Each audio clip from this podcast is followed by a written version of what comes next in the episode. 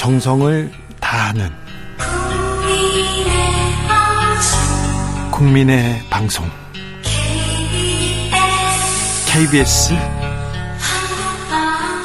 주진우 라이브. 그냥 그렇다고요.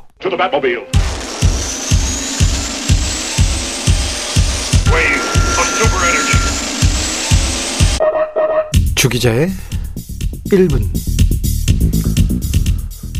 요즘 평화, 민주주의 그리고 지도자에 대한 많은 생각을 하게 됩니다. 여러분도 그러시죠?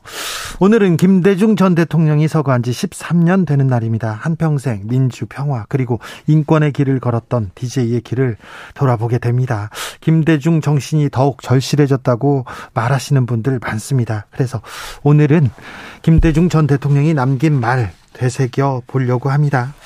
이런 말씀 하셨습니다. 국민은 항상 옳다고 말할 수 없다. 잘못 판단하기도 하고 흑색 선전에 현혹되기도 한다. 엉뚱한 오해를 하기도 하고 집단 심리에 이끌려 이상적이지 않은 행동을 하기도 한다.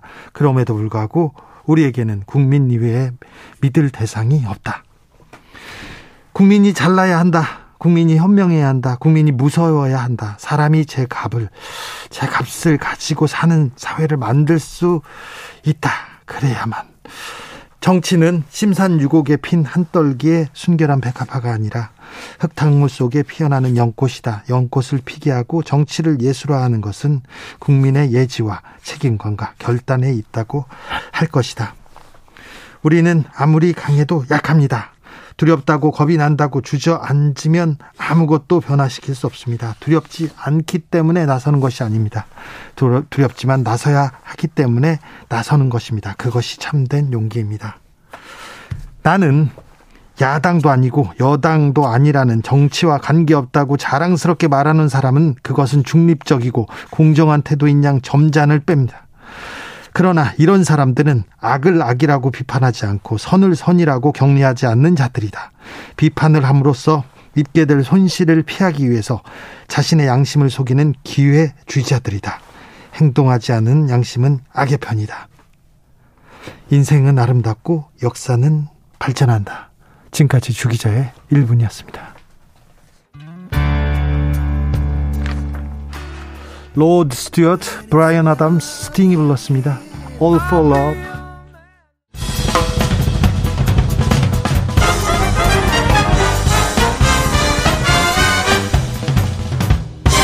훅 인터뷰. 모두를 위한 모두를 향한 모두의 궁금증 훅 인터뷰. 민주주의가 위기라고 합니다. 집권 여당 국민의힘 대표는요, 당내 민주주의가 훼손됐다고도 했습니다. 지금 혼란스러운 정치가 다시 김대중을 불러냈습니다. 왜 지금 다시 김대중인지, 아, 오늘 서거 13주기를 맞았는데요. 김대중 대통령의 삼남 김웅걸 의원 모셨습니다. 안녕하세요. 예, 안녕하세요. 벌써 13년이 됐습니다. 예. 오늘 추도식 있었죠? 예, 오랜만에 이제 야외에서 2년, 3년 가까이 이제 하다가 네, 행사를 하다가. 처음으로 제대로 네. 행사를 3년 만에 했습니다. 네. 김대중 정신, 김대중 정신 계속 여기저기서 나옵니다. 왜 이 시기에 지금 김대중 정신을 어, 불러냈을까요? 예, 너무 이제 정치가 양극화되고 네. 정치인들이 지지자들을 이렇게 이끌어가질 못하고 네. 오히려 끌려다니는 모습도 보이고 네. 하다 보니까 좀 그런 얘기가 더 나오는 것 같고 네. 돌아가신 분을 이렇게 좀 그리워하는 마음이 더 강해지는 것 같습니다. 네, 지금은 국민이 정치를 걱정하고 정치인을 걱정하고 정, 지도자를 걱정합니다. 그렇게 돼버렸죠. 네. 지도자가 국민을 좀 이끌고 가야 되는데 아, 국민들이 좀 걱정합니다. 어, 지금 그 의원님께서는 통일 외교 남북 예. 문제 계속 이렇게 국회에서도 그 일을 하고 계시죠? 예, 그렇습니다. 네. 오늘도 국회가 열렸습니다. 예, 상임위 열려서 네. 외교부 통일부 질의를 했는데 네. 예, 지난번에 통일부 장관께서 예. 이제 북한 그 탈북 어민들 북송 문제를 네. 아 이거 정치적 의도가 없다. 네, 인도주의적. 네, 인도주의 인권 네. 차원에서 한 거다. 그래서 제가 윤석열 대통령도 같은 생각이십니까? 하니까 그렇다고 하더라고요. 아, 이 문제 제기가 예, 예. 인권 차원에서 제기한 예. 문제다. 그러면은 그 과거에 그 유우성 씨, 예. 탈북민 예. 유우성 씨 간첩 조작 사건을 했던 검사 있지 않습니까? 네. 자기 잘못에 대해서 사과 한 번 하지 않은 사람을 네. 그 사람을 청와대 공직기강 비서관을 시켰지 않습니까? 네.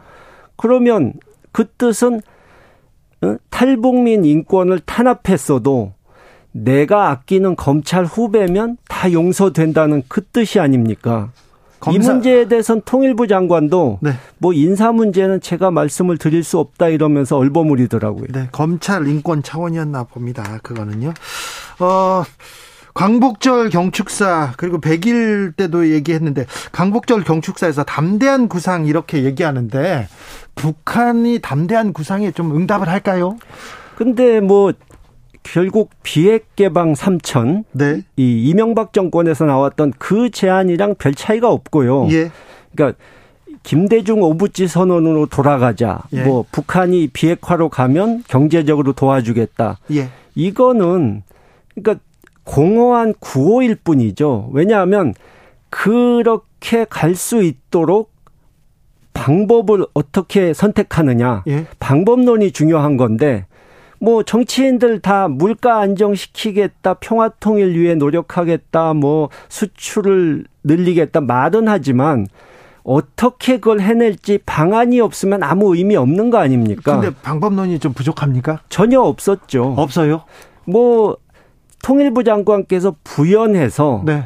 뭐 이런 것도 할 수 있고 저런 것도 할 수 있고 말씀하시는데 제가 보니까 꿈보다 해몽이 좋은 것 같다. 네. 현실적으로 미국이 남북 관계 비핵화 문제에 있어서 주도권을 우리 한국 정부에 다 넘겨주지 않, 않는다면 이루어질 수 없는 얘기를 하고 계시더라고요. 네. 그러니까 현실과는 거리가 먼 얘기죠. 어, 의원 하시기 전에 민화협 이렇게 이끄시면서 그리고 저기 남북 교류, 민간 교류 이끄시면서 많은 그 많은 경험을 가졌을 텐데 그러면 지금 남북 문제 어떻게 풀어야 됩니까?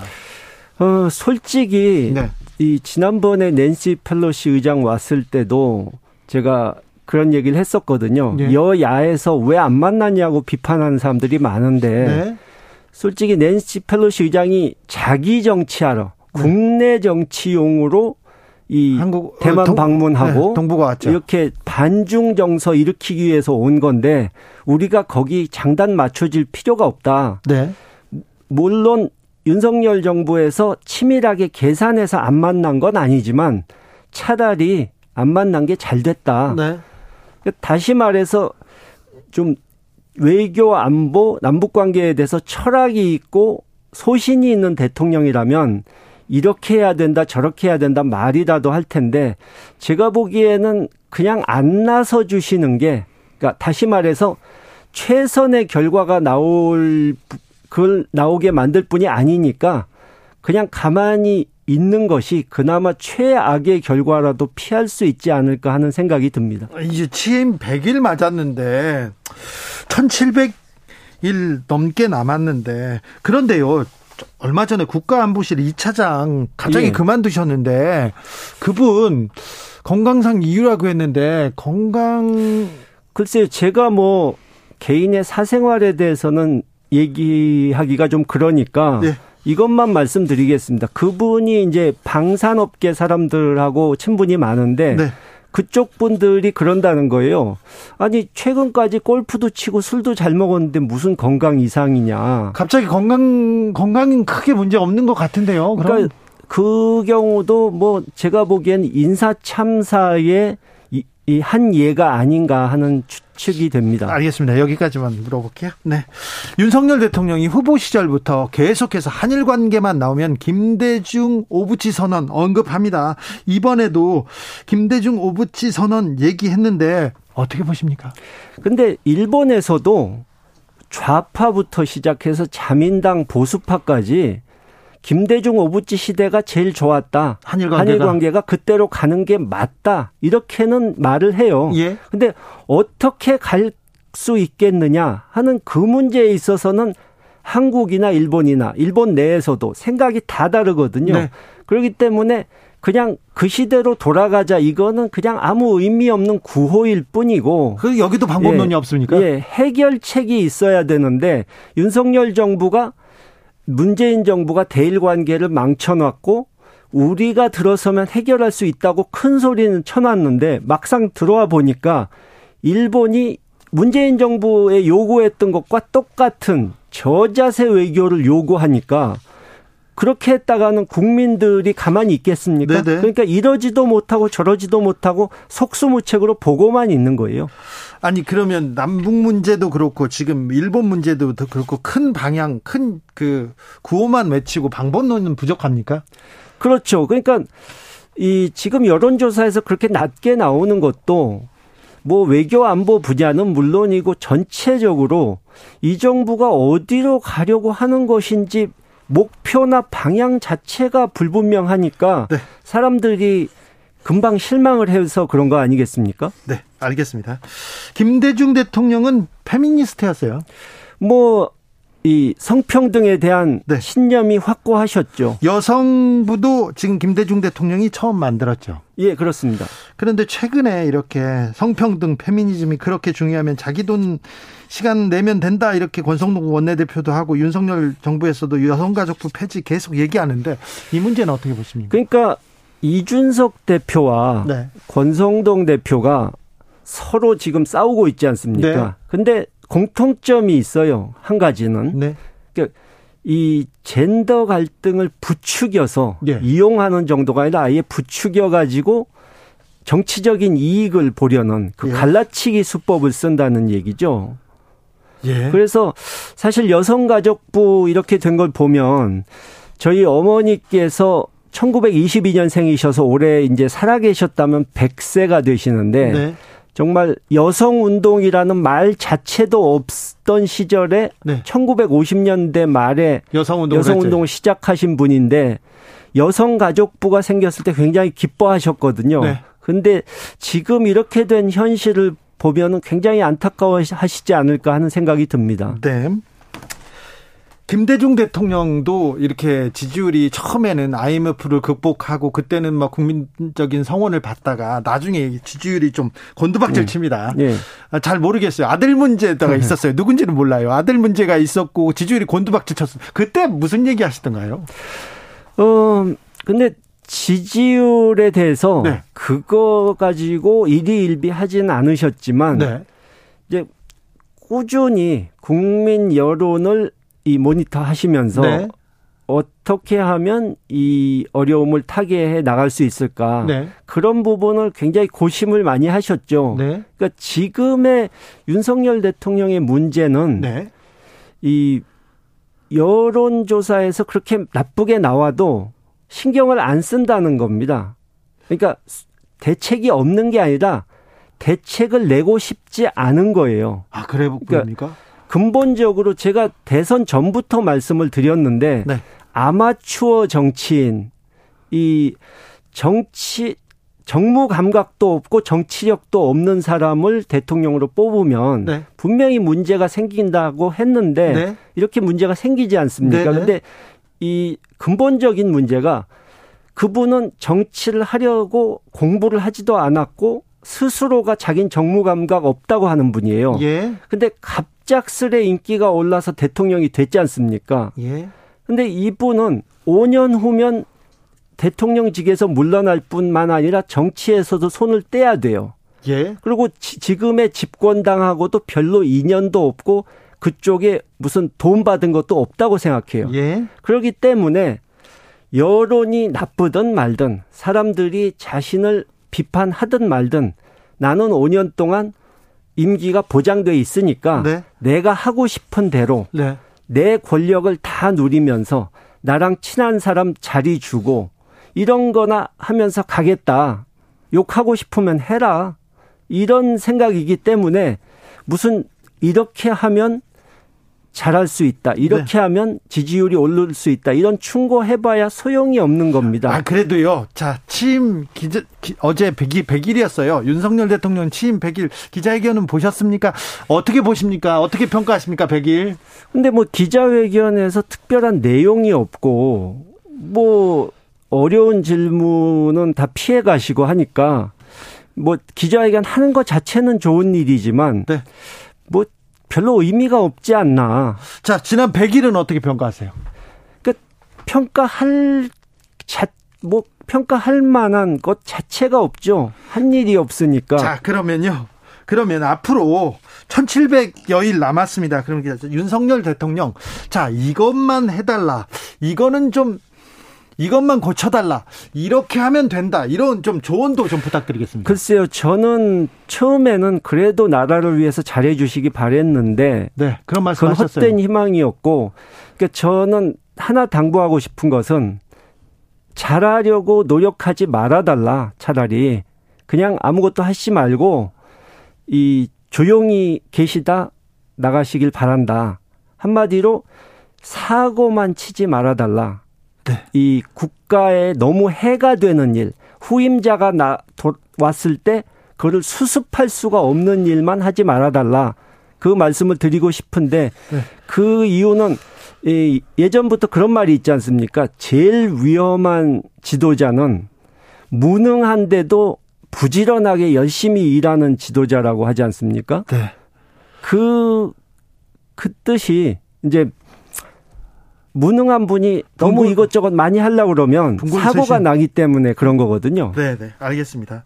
자, 그럼 그럼요. 어머님 이렇게 계속 이렇게 보시 이유 여사의 활동, 행동 그리고 영부인으로서의 그런 모습 계속 지켜보셨잖아요. 자, 김건희 여사한테도 이렇게 좀 조언해 주십시오. 글쎄요. 뭐 제가 보기에는 지금 말씀드린 그이 윤석열 대통령의 네. 그런 성향이 네. 이 영부인의 영향을 많이 받아서 더 그런 것 같다.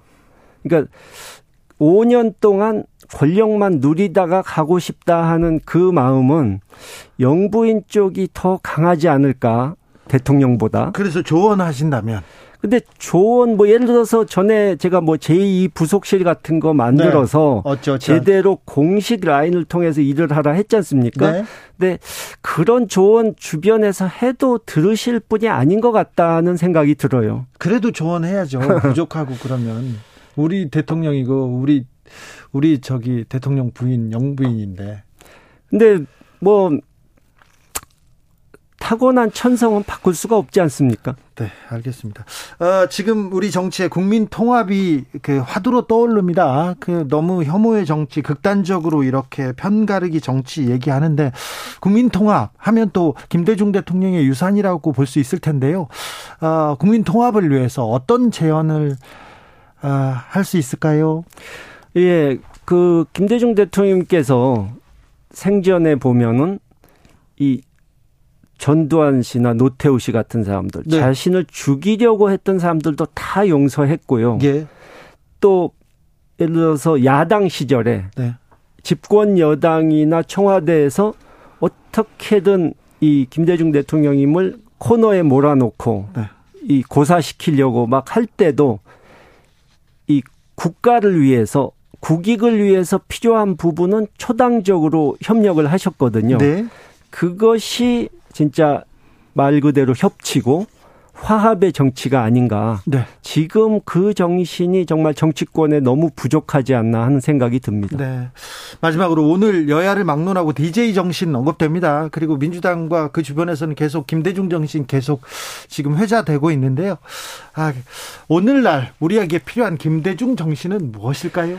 뭐 여러 가지가 있는데요. 하나만 꼽아서 말씀드리자면 그분이 옛날에 자주 쓰셨던 문구가 있습니다. 네. 화이부동. 네.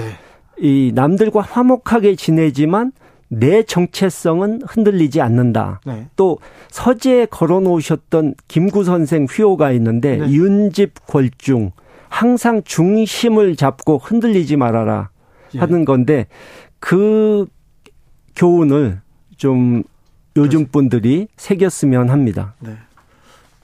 윤석열 대통령한테 조언 하나 해주시고 가시지. 아, 네? 김건희 여사한테도 이렇게 사고만 네. 들으실 분들이 아닌 것 같아서. 아니 그래도 듣겠죠. 그러니까 잘 듣겠죠. 지금 또 100일 지나고 지지율이 이렇게 좀 아, 좀 추락한 상태이기 때문에 국민의 목소리 잘 듣겠지 않을까요? 듣지 않을까요? 저는 뭐 이 지지율을 올리기 위해서 네. 하고 싶은 것을 포기하실 분들이 아니다. 네. 그럴 바에는 그냥 지지율 낮은 걸 감수하겠다 그러실 것 같습니다. 알겠습니다. DJ 정신에 대해서 13주기 김대중 전 대통령 13주기에 김홍걸 의원한테 들었습니다. 감사합니다. 네, 감사합니다. 정치 피로, 사건 사고로 인한 피로, 고달픈 일상에서 오는 피로. 오늘 시사하셨습니까?